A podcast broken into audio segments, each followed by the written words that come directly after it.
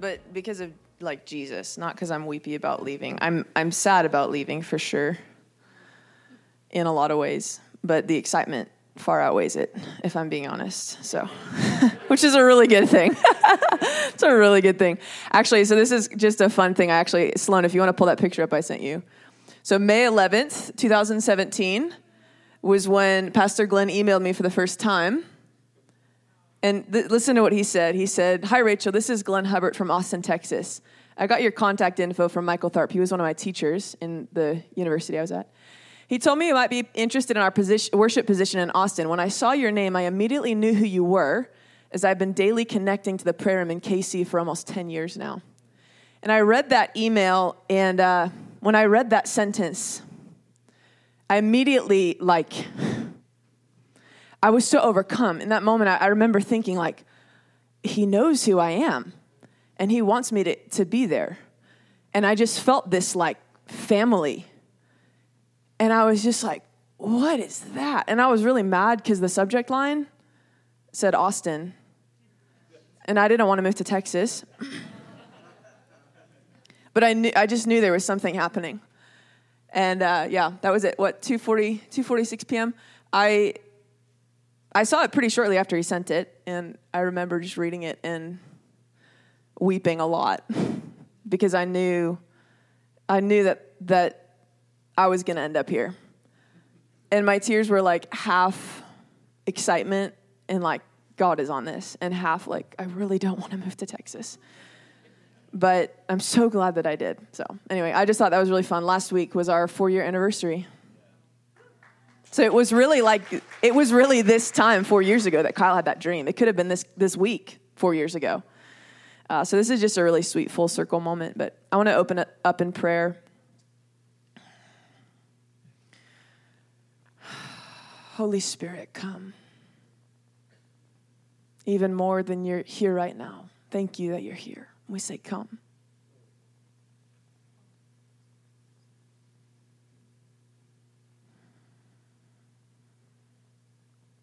We make room for you this morning, Holy Spirit, to do what you want.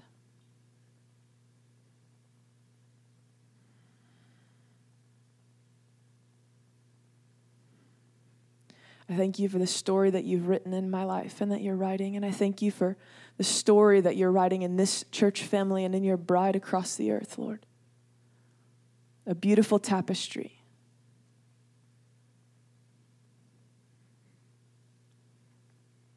Lord, if today is the turning of a page in that story, we say yes.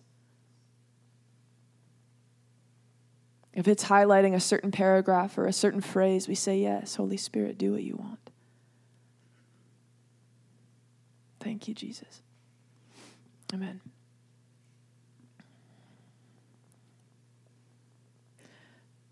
I'm going to try to get us out at normal time, but I'm not going to make any promises. So if noon comes and y'all need to leave, please know that you're free to just sneak out. It's totally okay. I will not be offended. Um, what the Lord was doing coming off of worship needed to happen. So I'm glad we didn't rush through that. Um,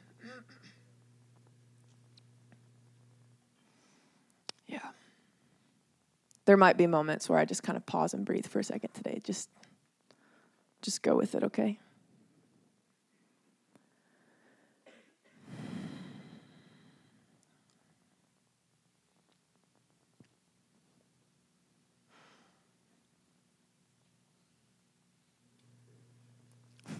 Was driving over here and I looked at myself in my rearview mirror and I was like, oh, I forgot to put mascara on today. And I just felt the Holy Spirit laugh and I was like, oh. That was on purpose, wasn't it, Lord?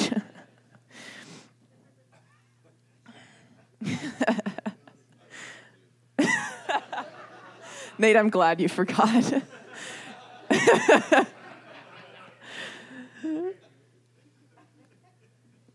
So the Lord has been uh, stirring a lot in my heart the last few months. It was actually really significant to me when when Pastor Glenn asked me if I would preach this message before leaving because Back in February, I was in Canada and I was in quarantine in a basement alone for two weeks.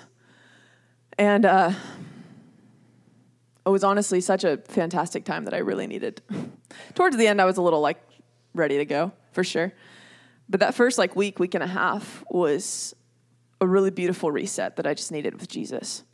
And um, and he reminded me of that dream that Kyle had. And I was like, Lord, I've never really taught on holiness at River in the Hills. If that's something I'm supposed to do before I leave, would you just open up that door? And like, I think it was a week or two after I got back from Canada, Glenn came up to me. He's like, "Hey, you know, I was thinking about that dream Kyle had. Would you would you preach on holiness before you leave?" And I was like, "Yes." um, and so I'm doing this because the Lord has me doing it, not because I feel um, ready to or able to, even. Um, well, that's how the Lord works, isn't it? and uh, I was texting Paul, my fiance, last night. He's like, he's like, hey, how do you feel about your message? And I said, I said I feel pretty good. I said there's a, there's a part of me that just feels like, you know, this is not me being sad for myself, but I feel like almost unqualified to share it because I felt so dull the past year. But when I look over my life, I can't deny the story that the Lord has written. And so that's why I'm here right now. And that's why I'm sharing what I have to share. So a few months back, the Lord was reminding me of this, this verse in Jeremiah 6. I, the actually, Sloan go, go back to the other slide. Title of the message is Holiness, returning to the ancient paths of fascination and pleasure in God. Holiness has a lot of ideas surrounding it. And I think most of the time we think of holiness, we think of it in the context of a structure of rules that we have to follow to be good like God, which, spoiler alert, you're never going to be perfect, and He was perfect. But we do, in the power of the Holy Spirit, have the power now that we've been redeemed to resist sin and to walk in holiness. But I want us to look at holiness perhaps in a different way than we've ever looked at it before this morning, where we look at it as an invitation into greater fascination and pleasure in God. In Jeremiah 6, the Lord is speaking to the nation of Israel and, and Judah and really rebuking them. A few verses before this, he calls them out on how in their sin and in their abomination, they're not even swayed. They're not even, that he said, you haven't even blushed. There is zero embarrassment. There's zero, you've become desensitized to your rebellion and your sin. Thus, says the Lord in verse 16, stand by the roads and look, and ask for the ancient paths where the good way is, and walk in it, and find rest for your souls. But they said, We will not walk in it. And the Lord continues on, basically telling of them of the judgment that's to come because of the rebellion that's in their hearts. And over the last few months, I've found myself just in random times picturing myself as a 13, 14, 15 year old in my bedroom in New Jersey, door closed, electric guitar over my shoulder, practicing worship songs, having my Bible open and singing the scriptures. And I begin to feel this stirring and this, like, I got to get back to that. And uh, one of those times in particular was just a few weeks ago, maybe a month or so ago. I had texted some friends and was just like, hey, I've been really struggling with impure thoughts and I need help. Would you cover me in prayer? And one night I was up and I just couldn't fall asleep. I was just being tormented and and I pictured myself in my room as a teenager and I was like, "Oh." So I got up at like 1:30 a.m. out of bed and sat down at my keyboard and I turned the volume way down so I wouldn't wake Ben and Haley up who were sleeping upstairs. And uh, we miss you, Ben and Haley. We love you. Um, and I just opened up my Bible and it was like the roulette thing. I kind of just set it down and I wasn't paying attention to where it was open to. And I was I reached up to like flip the page and I was like, oh, that's a really good passage. So I just started singing the word. And next thing I knew, it was like almost 4 a.m. And I had just been sitting there, just loving Jesus and this burden and this weight lifted, and I felt so connected, and I fell right asleep, and it was fantastic. And so the Lord has been talking to me about my history in Him. And I thought of this verse Return, ask for the ancient paths where the good way is, and walk in it, and find rest for your souls. That was that reality for me that night. And there's been multiple times since then where I've had this almost like longing of like I just I just need to sit for hours alone in my room with the Lord and just worship and just be with him. And maybe that looks different for me than it would look like for some of you, but that's my ancient path. And and like I said, this past year I've been in this wrestle of just feeling a dullness. And I've been asking the Lord, like, what is going on? Why? Why is this like this? And actually, this week preparing for this message was very insightful. Um, praise God. But it's been really hard for me and feeling that stirring to return to the ancient paths to actually get up and do it. Um, I found myself in this tension this week as I was thinking through this verse, return to the ancient paths, because I was like, you know, everybody has been saying, like, behold, I'm doing a new thing. There's a passage in Isaiah 43 where the Lord says this Behold, I'm doing a new thing. Now it springs forth. Do you not perceive it? And and then ironically enough, the verse right before that, in verse 18, it says, Remember not the former things, nor consider the things of old. So I was like, okay. All the prophetic voices all the people I trust are saying, Behold, I'm doing anything. I've even said it in the last few months. And yet you're saying return to the ancient paths. Like, how, do, how does this work, God? And immediately I remembered this scene from the Chronicles of Narnia. And I was like, oh, I have, I have to make sure that I'm remembering this right because I probably haven't seen this movie in like a decade. So I just turned it on and I started watching. And Sloan, would you go ahead and play this clip? Actually, wait, pause. Sorry. I want to give context first for those of you who haven't seen the movie. So, Chronicles of Narnia. This is the second one, Prince Caspian. Uh, the in the first movie, four siblings from Earth get transported to a magical land of Narnia. Turns out they're actually kings and queens there. There's this whole story. There's redemption, where witchcraft and evil had been ruling. They came in the power of Jesus, who's represented by Aslan, a lion, uh, the Lion of Judah. Um, they defeat the white witch, they defeat the witchcraft. The winter ends, spring comes, victory happens, and then they leave and they go back to earth.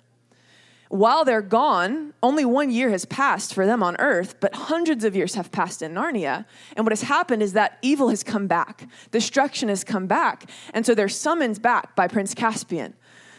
And so they end up back in Narnia hundreds of years later. They don't even recognize where they are at first because they're like, everything looks so different. They're they're recognizing ruins and going, wait a second, like this was our castle. This was where we were enthroned. And so they end up trying to find this pathway and peter the oldest sibling is navigating them through the woods because he knows where they need to get and he's like here we'll go this way. And they're with this little narnian guy who's like i don't know what you're talking about. There's no crossing there at, at this river. And he's like no there is. I know there is. And so he leads them there. They come to a crossing and this is what happens.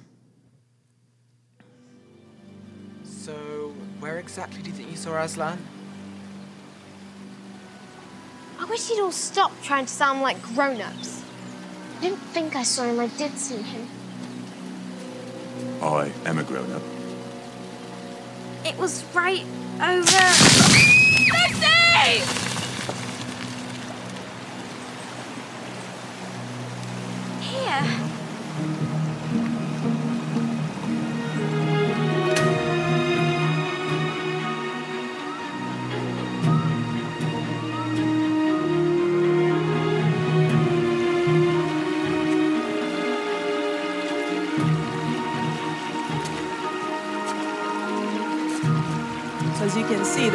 Ancient path. I forgot to mention this, but the first time they came to that place, Lucy, the little girl, saw Aslan across the ravine. And she was like, Look, Aslan! And she turns to her siblings, like, Look, don't you see him? And they're like, No, we don't see him. And she turns around and he's gone. She's like, I saw him right there. And she knew that he was calling for them to follow. But they looked down and saw this ravine and they're like, Sorry, we're not going to do that. We're going to find another way. So they actually went, they tried to find another way, and the only other crossing nearby was already taken by the enemy. So they walk back, and that's when Peter goes, Where did you say you saw him? And she walks over towards the direction that she saw him, and what happens is an ancient path is rediscovered. It's a safe path, the good way, we'll call it, like Jeremiah said, that led them to where they needed to go to once again obtain victory over the enemy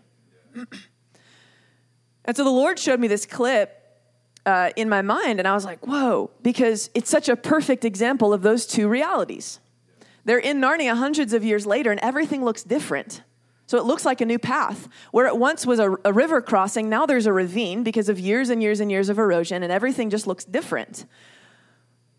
But when Lucy saw Aslan, she wasn't thinking, oh, this ravine looks scary. Oh, this looks different. Oh, I don't see the path. She said, Aslan is leading the way, and I'm going to follow. And what happened was, in looking and seeing, like Jeremiah says, like the Lord said through Jeremiah in that passage, an ancient path was found. And it led them into the new thing that God was doing. And I feel like for many of us in the church today, we actually find ourselves at a similar precipice. This is where I've been. And I believe that the Lord has me here sharing today because many of you are in a similar place.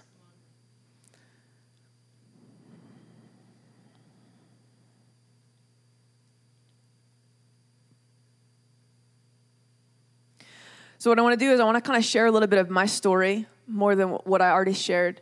A, handful of when I, when I look back over my life, there's a couple moments that really marked me. Um, and set me on the course to where I am today. And my prayer is that in me sharing my story, that maybe your memory will be jogged. There might not be moments as intense or as cool as what I had. Maybe there are moments that are more t- intense and more cool than what I had. But but I want you guys to begin this dialogue, uh, and th- this is not just for believers who've been walking with the Lord for years. Like I've been walking with the Lord for 20 plus years. And about 17 of those, 16 of those have been like really, really pursuing him. And so, but but not all of you have that testimony, right? Some of you have only been walking with the Lord for a few years. Um, but there still may be an ancient path for you to uncover. And so as I'm sharing these stories, just in the back of your mind, just be in dialogue and be listening to Holy Spirit. Like, hey, is there anything that you want to remind me of in my story with you? That might be an ancient path to go back to. So back in the year 2000, actually, it was, yeah, it was early in the year 2000. My mom had a dream. So, would you put those two pictures up? And in the dream, she, my mom was newly saved. She'd only been walking with the Lord for about a year and a half. Didn't even know that the Lord spoke to people in dreams. And she has this dream. And in the dream, she sees this like line of yellow school buses that she knew were filled with young people driving into this big open field. It was like she was watching drone footage from above. She sees this line of school buses. They're going ahead and then they turn hard left, and the, the picture pans, and she sees a sea of young people, like that bottom right picture, with their hands raised. And she doesn't see faces on any of them. She just sees hands raised, and she knew they were all worshiping Jesus. And then the camera zooms in down on this one person who has his head down like this. And all of a sudden, he looks up, very much like in that picture you see up top. That man is Lou Engle. She sees this man who she doesn't recognize, and he looks up and he goes, The young and the restless are next. And she wakes up. And she's like, Okay, God, I feel like that was you, but do you speak in dreams? Also, The Young and the Restless, like that's a soap opera. the beauty of being a new believer in the late 90s. Hallelujah. Um, so she was just really confused, but knew it was significant, so she wrote it down and went back to sleep. And I don't know if it's the next day or later that week, she took it to a, woman who was mentoring her at the time. And she's like, she's like, Michelle, that sounds like this guy. There's this guy named Lou Engle. And he's calling for a million young people later this year to gather in Washington, D.C. to fast and pray. And I believe that the Lord was calling you in that dream to go to the call in Washington, D.C. So she's like, get your husband's permission. And if he says yes, I'm going to buy us train tickets and a hotel, and we're going to, I'm taking you to DC, and we're going to obey the call of the Lord. So, long story short, my mom ends up in DC. I was five years old, six years old. September 2nd, 2000. And uh, this guy named Lou Engle, who's really spearheading this, the whole story of the call is such a prophetic journey. And if you don't know it, uh, highly encourage you come talk to me afterwards and I'll, I'll get you connected with a way that you can join the storyline. But Lou Engle was marked with fasting and prayer and the need for a nation, the need for America to return to God with fasting and weeping and mourning in the spirit of Joel 2 to see America turn back to God. And so he would gather hundreds of thousands of young people to come and fast and pray with no agenda other than crying out in repentance for revival. And this man is marked with holiness. He is marked with wholehearted consecration to the Lord. And so my mom hears Lou speak that day on the Nazarite message. Nazarites were ones in scripture who were invited into intense measures of consecration and separation before the Lord that looked strange outwardly, but they produced fruit. The Nazarite vow was comprised of three main things. The first, Nazarites were not allowed to drink wine nor eat of the fruit of the vine. The second, they would not cut their hair. And this was a sign of their consecration and also a symbol of their strength being in God. Recognize that? Does that sound familiar? Samson, exactly. Number three, they could not touch a dead body and they were to separate themselves completely from any works that led to death. These are kind of weird, especially like from a modern day lens. Okay, so I can't eat grapes or raisins or drink wine or I can't cut my hair. Like, what if my grandfather dies? I can't go to his funeral? What did Jesus say to that? Leave the, be- the dead to bury their bed, the, the dead. You, you come and follow me. And so there are times and seasons when we are to walk away from the familiar, where we're to walk away from the comfortable, we're to walk away from the things that make sense and go after Jesus.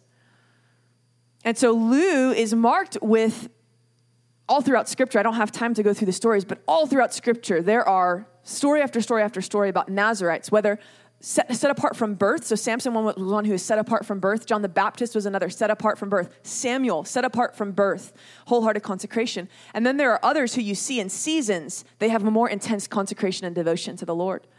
So Lou is marked with this message and he preaches it at the call in 2000 in Washington, D.C. My mom gets totally wrecked and she comes back and she's like, my older brother and I, she basically just was like, this is the way. That was not meant to be a Mandalorian reference, but it's true. This is the way. And she, my dad was not a believer at the time, but um, she raised us in that way, wholeheartedly. And so all I've known from a young age is like borderline religious living in consecration to the Lord. And in our immaturity and in the youth of that, there was a lot of religion attached to it. Because it's really easy to, to cross a line of in my zeal and in my desire to go wholly after the Lord, that I'll say, that's really bad and nobody can do that and that's sin and da da da da. And we, we just draw these lines that aren't actually really drawn in scripture that hard.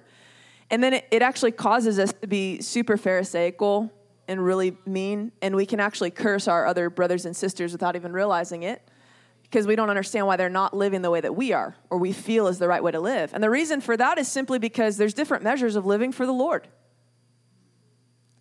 You can believe in your heart and confess with your mouth that Jesus is Lord, God raised him from the dead,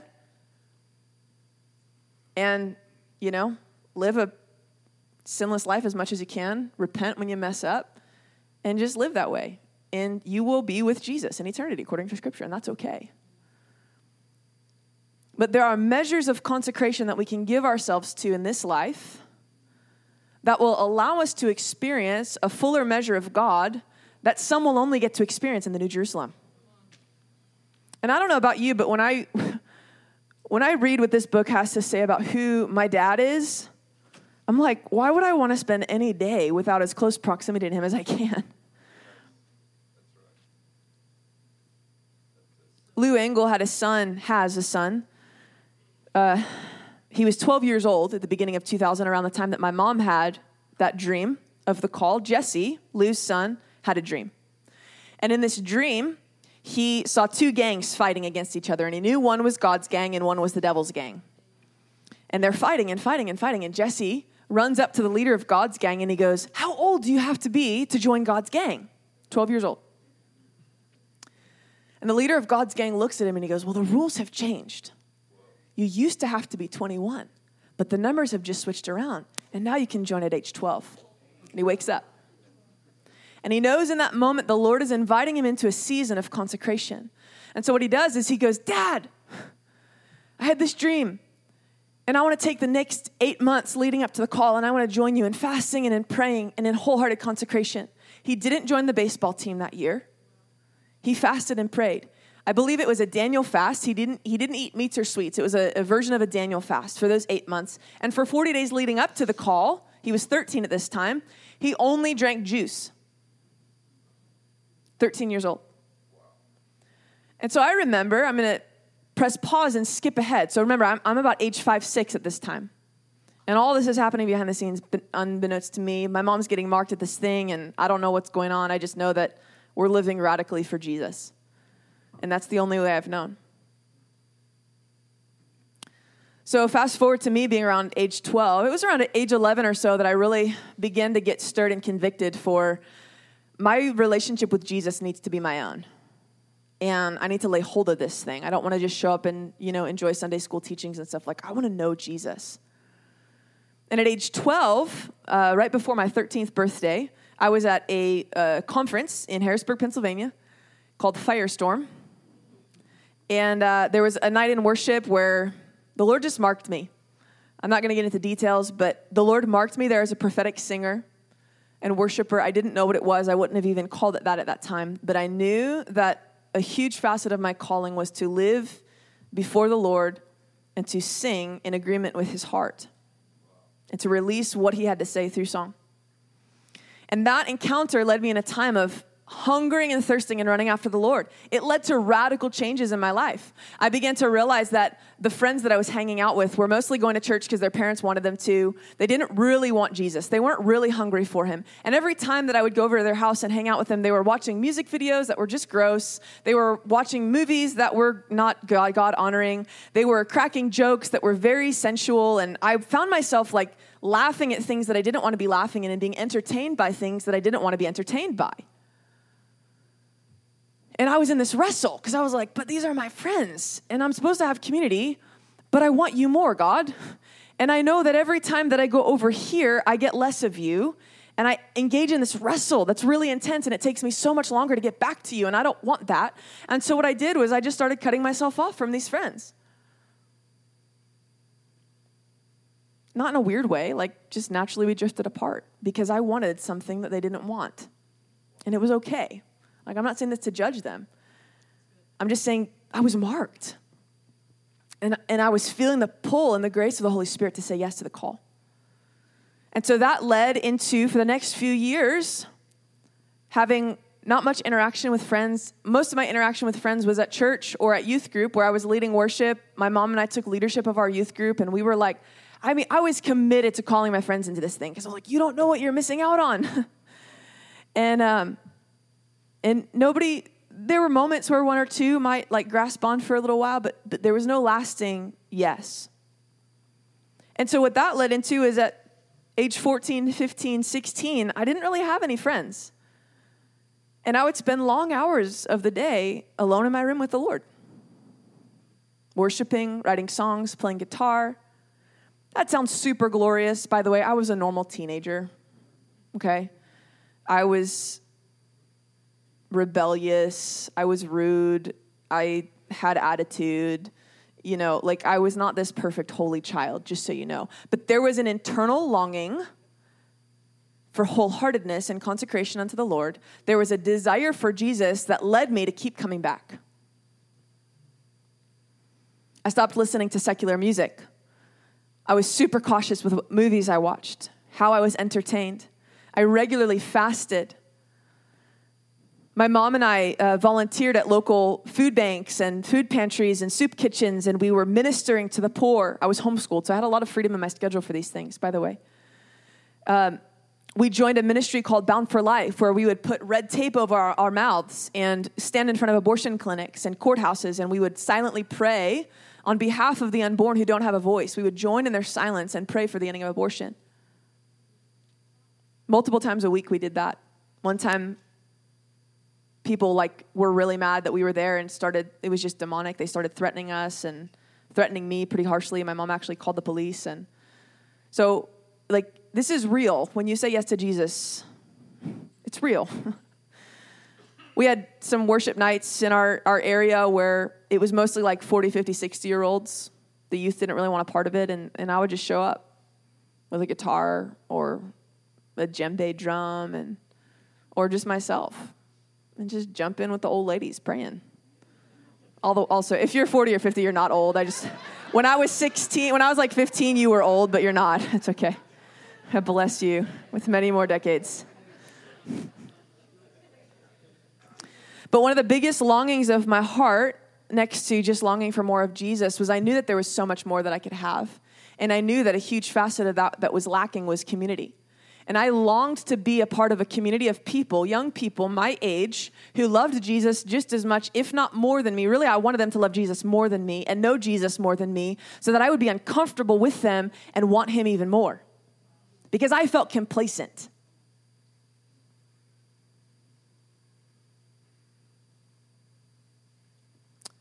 In 2007, I went to the Call Nashville with my mom. We've got a picture of it. The Call Nashville. These are not my pictures, but the picture to the top left there, this was at the Titans football stadium. The picture to the left there is actually very similar to the view that I had. I was sitting in that section um, with my mom and, and my aunt and a couple cousins, and there was over 70,000 people in that stadium that year. And an overarching theme of that that gathering was repentance over sexual sin and addiction to pornography amongst pastors and leaders in the church. Unbeknownst to my mom, at age 13, I was addicted to pornography. And I remember falling on the ground weeping, like sickly weeping. My aunt and my mom, I can hear them like I was conscious of what was happening. And there was this groan inside of me of like repentance because I hated that side of me. I hated that I was living a double life. I hated that nobody knew. And but I was terrified of disappointing my mom and telling her. And, um, and I was bound in it because I hadn't confessed it yet. I'd confessed it to the Lord, but I hadn't found true healing and freedom. Scripture says that when we confess to one, our sins one to another, that we find healing. And so there's something key that happens when we speak not only to the Lord in repentance, but to a friend. And, uh, and I remember my aunt going to my mom like, "Is she okay? What's wrong?" My mom's like, "I don't know. I guess she's just getting marked." Like, and she starts like praying over me, blessing me with whatever message of purity that the Lord is doing to me. She doesn't know that I'm just in like travail and repentance, like groaning over my sin and crying out that the Lord would sovereignly expose what was going on, so that I didn't have to confess, but that it would come out, which He did about a month later, because He's kind the battle didn't end there. Through my teenage years, that was still a wrestle for me. So even as I talk about this consecration, this holiness, no, the attack is real. The attack is great. I love how Proverbs describes the righteous man as not a man who never falls, it's a man that every time he falls, he gets back up again. So we don't, we don't confess I failed at holiness and move on. We go, oh, whoops, I missed it. But now there's an invitation to sign up again. A few years later, in 2010, we were in Sacramento the call Sacramento. The picture on the left is a picture that I got off the internet. The picture on the right is actually my own picture that I took on my old Samsung flip phone. Hallelujah. this is in front of the California Capitol building. And uh, that was a powerful day, man. 12 hours of fasting and praying, and it got really marked with the injustice of human trafficking that day. I remember there was a time of intense rejoicing and celebration. And while the whole crowd, 80,000 people, were at large, rejoicing and celebrating and praising the Lord, I was on the ground, felt like I was going to throw up, weeping. Because I felt the Lord's heart for the injustice of human trafficking, and I felt it even to a greater measure because I know that the, the culture of pornography in America is actually, and in the world, is actually a huge facet that feeds into human trafficking. And I felt the guilt, a holy guilt, a righteous anger of, I have even helped to, to give life to this movement in my own sin. And I just remember laying on the ground weeping, feeling like I was going to throw up, but feeling so near to the Lord's heart. And in these moments are moments where the Lord was marking me.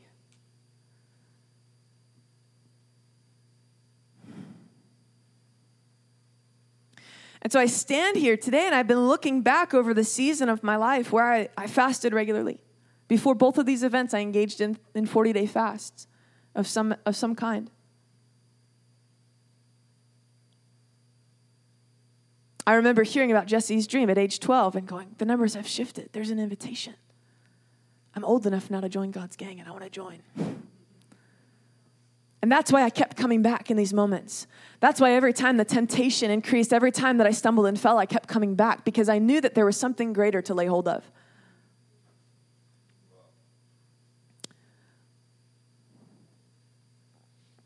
I heard the call of the Nazarite, which, which I would define as a call to holiness. It's not necessary, it's, it's a heart posture. There were specific things in the natural that back in the day, in the Old Testament times, they were called to. But today it's a heart posture for us. It's a choice to abstain for things that aren't necessarily sinful. It's not wrong to eat grapes. It's not sinful to cut your hair. And it's okay to go grieve a loss in your family and be near a dead body. It's really okay. There's no sin in that. But there's something in the confession of I'm willing to sacrifice this legitimate, non sinful thing that I can find pleasure, safety, comfort, identity in for the sake of giving myself fully to the more that I might have access to in God. The Nazarite call is a call to radical holiness. It's a call to be wholly set apart to the Lord, to be convicted of the truth that God's greatest desire, his greatest longing, and his greatest pleasure is unrestrained access to every part of us. And our greatest longing is actually to be fully known and loved by him. It's to live in the light of his countenance. The light peering into the very depths of our being until we're filled with light and truth in our inmost being. It's to understand that apart from this wholehearted separation to Him and for Him, that we are missing out on the greatest pleasure we could ever know full, unrestrained access to all of Him. The key to accessing the fullness of pleasure in God is to give Him full access to the depths of our being. Holiness.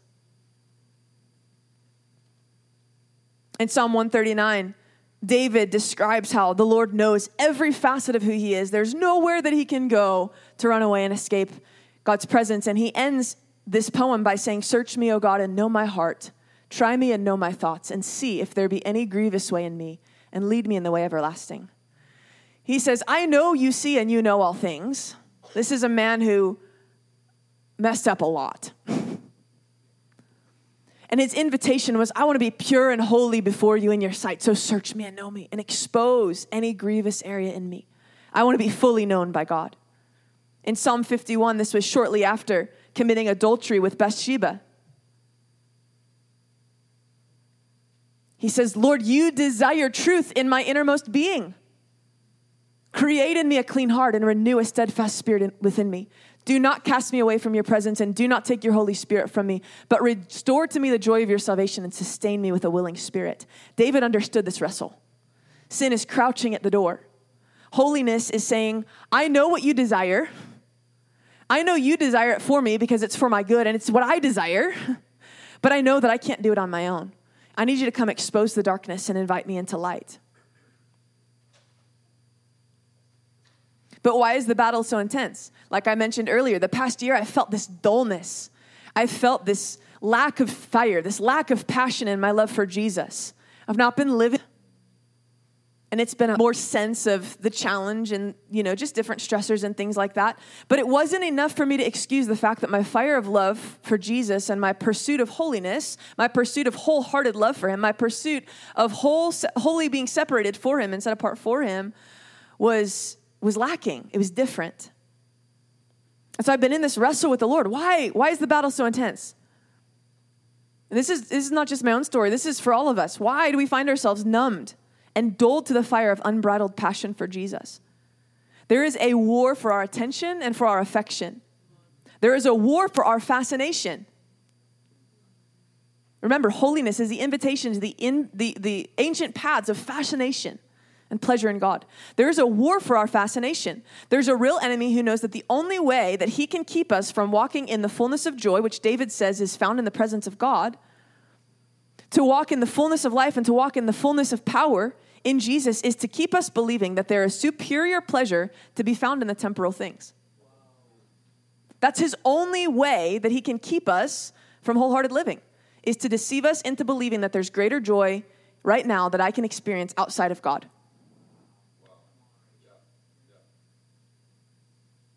And what this does is it causes our longing for fascination, because we were created with longing for fascination to be fascinated by the Holy One. And this distraction causes that fascination, that longing for fascination to actually be placated by the entertainment of this age. I love the word placate. Placate means to make less angry or hostile, to pacify, to calm down, or to appease. There is a holy longing inside of us to be fascinated And it should look like hostility against the enemy.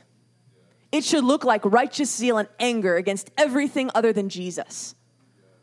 And what the enemy does is he brings in entertainment, he brings in sports, he brings in movies, he brings in music, he brings in pornography, he brings in all the things, food. And we find a measure of satisfaction in those things that dulls the longing. And so what happens is we're not truly satisfied, but the intensity of our longing is tamed just enough to keep us from passionately pursuing fascination by the only one who can satisfy us. You may have heard this quote from C.S. Lewis. He says, It would seem that our Lord finds our desires not too strong, but too weak. We are half hearted creatures, fooling about with drink and sex and ambition, when infinite joy is offered us, like an ignorant child who wants to go on making mud pies in a slum because he cannot imagine what is meant by the offer of a holiday at the sea. We are far too easily pleased.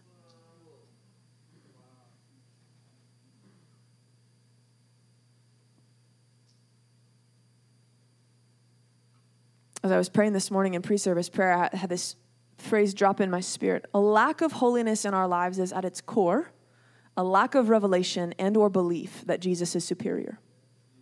Maybe we haven't seen it yet. Maybe we haven't had the revelation that Jesus is superior. This is an invitation right now. Jesus is superior. I promise you. I've tasted and seen it in my own life. And the reason that I felt so dull this year is because I've tried to find that same type of satisfaction and pleasure in things other than Him. Again, not sinful things. Things that temporarily satisfy me just enough to dull the intensity of the true longing inside of me so that I actually don't realize that my longing is for Him and can only be fascinated by Him. And so what's happened is there's been a lack of this wholehearted consecration, a lack of this holiness. So go back to that other slide. Because I have not, I've, I've actually walked away from the belief and the full conviction that Jesus is superior.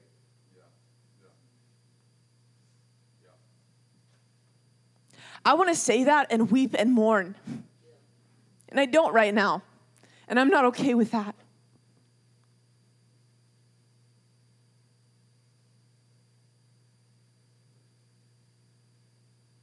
Jesus, we need greater revelation of who you are.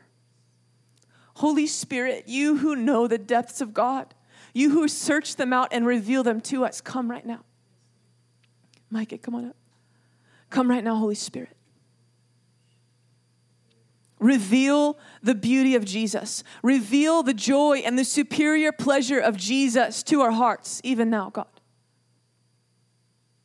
Let there not be a lack of holiness. Let there not be a lack of wholehearted dedication and consecration to you.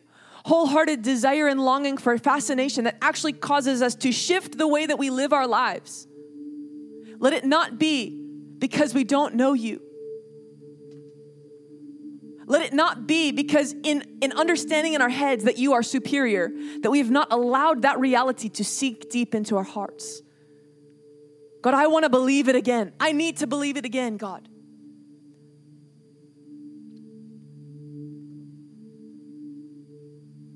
Maybe some of you find yourself in a similar place to where I found myself in the last few months, where the Lord is reminding you of some ancient paths in your life. The thing that I love about ancient paths, and they're very practical things. We're not talking about a spiritual reality. Like, picture that movie scene. Lucy found a literal way to cross a ravine. It was a literal pathway that got them from point A to point B. They needed to get somewhere, they didn't know how to get there. They were distracted by everything that they saw and experienced. But in following Jesus and his leadership, he reminded them of a pathway that once took them to where they needed to go. And he brought them back there. And so maybe there are practical things in your life where the Lord has been stirring this thing up. I believe he's been doing this a lot in the church lately. There's been a highlighting of a Laodicean spirit Cynthia preached on it a few weeks ago, where we believe that we're rich. We believe that we're satisfied. We're, we believe that we have enough of God. But what Jesus says is there's so much more of me that you could have access to that you're missing out on. And you think you're satisfied, but you're wretched and you're poor and you're pitiable. And in his mercy, he says, Come back to me. Find your satisfaction in me again. So many in the body of Christ right now are speaking on this reality that there's a, a dullness and a numbness that has worn over our hearts. In Ezekiel, Jesus says that he's going to take our hearts of stone and replace it with a heart of flesh. God can take that hardness, God can take that numbness, and he can replace it with tenderness again if we let him.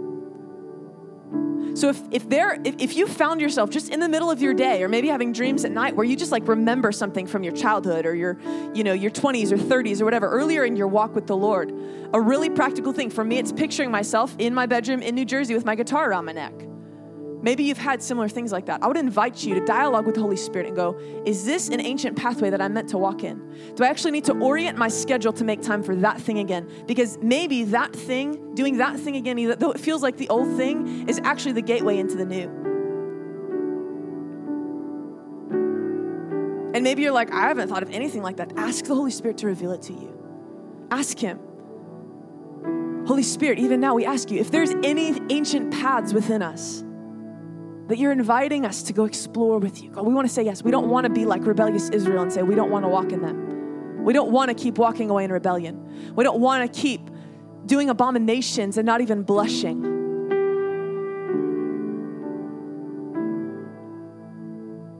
Maybe you're you're still kind of a new believer and you're like, I don't know what an ancient path is. Guess what? You're forging them right now. The way that you live right now is forging those pathways. And I would encourage you, talk to other believers who you look at and you see fire and zeal in their lives. And ask them, what did you do? What worked for you? Look at the scripture. Look at men like David, men who fell over and over and over and over again. But on his deathbed, he said, I'm not giving up until God has a resting place. Till my dying breath, I am giving everything that I have to establishing a house for the Lord to dwell in holiness. That's, that's wholehearted consecration to the Lord. Look at scripture. Read stories, biographies of believers who have gone before. Find out what they did. How much did they fast? Fasting sucks, guys. I'm not gonna, I don't like, I don't wanna make it seem like it's easy or glorious because in the moment, it is hard. There's only been like one fast, and I've done dozens of fasts through my life realistically hundreds actually because one day fasts count um, I can only remember like maybe one or two where I actually felt like a supernatural grace where I was like, this should be harder than it actually is right now. And it's not that hard. Most of the time it's like, this sucks. I really want to eat. And sometimes I do eat. But I promise you that it's a, it's a confession, it's a slap in the face to the enemy that says, You can't satisfy me with anything that this world has to offer, and I only want Jesus. And it reminds ourselves that we actually desire Him more. So, so again, new believers, discover what the ancient paths are that you're forging right now and ask for grace to walk in them and know that grace doesn't mean it's going to be easy. We get so lazy because we don't feel the grace for something. I, I'm speaking to myself right now. Grace doesn't make it easy. It means that when we're tempted to fail, we can ask for help and we'll get it. And sometimes we might fail, but we can step back up again because that's what a righteous man does. So, as Micah plays, I just want to invite us actually just staying in our seats to take a few minutes and really engage this dialogue with the Lord. I know some of you already have been, which is awesome. If you need to leave, we're over time. Please feel free to slip out. But I, I believe that, you know, the way that the Lord convicts and rebukes us, his first choice is tenderness. The only time that the Lord really gets harsh, even in the Old Testament, in rebukes, is when he gives a tender warning and there's rebellion against it. And he goes, If you're not going to listen, you need to hear it again. So I'm going to say it a little louder. But his plan A is always tenderness. So I want to leave a few minutes right now for us to just begin to dialogue with the Holy Spirit in your heart. If you need to whisper, that's that's fine. But just begin to ask him, Holy Spirit, right now, tenderly, speak to me. Are there areas of my life, areas of legitimate pleasure, legitimate satisfaction, non sinful things that you would actually have me lay down for a season? To run back to an ancient pathway to lead to greater levels, levels of holiness and consecration.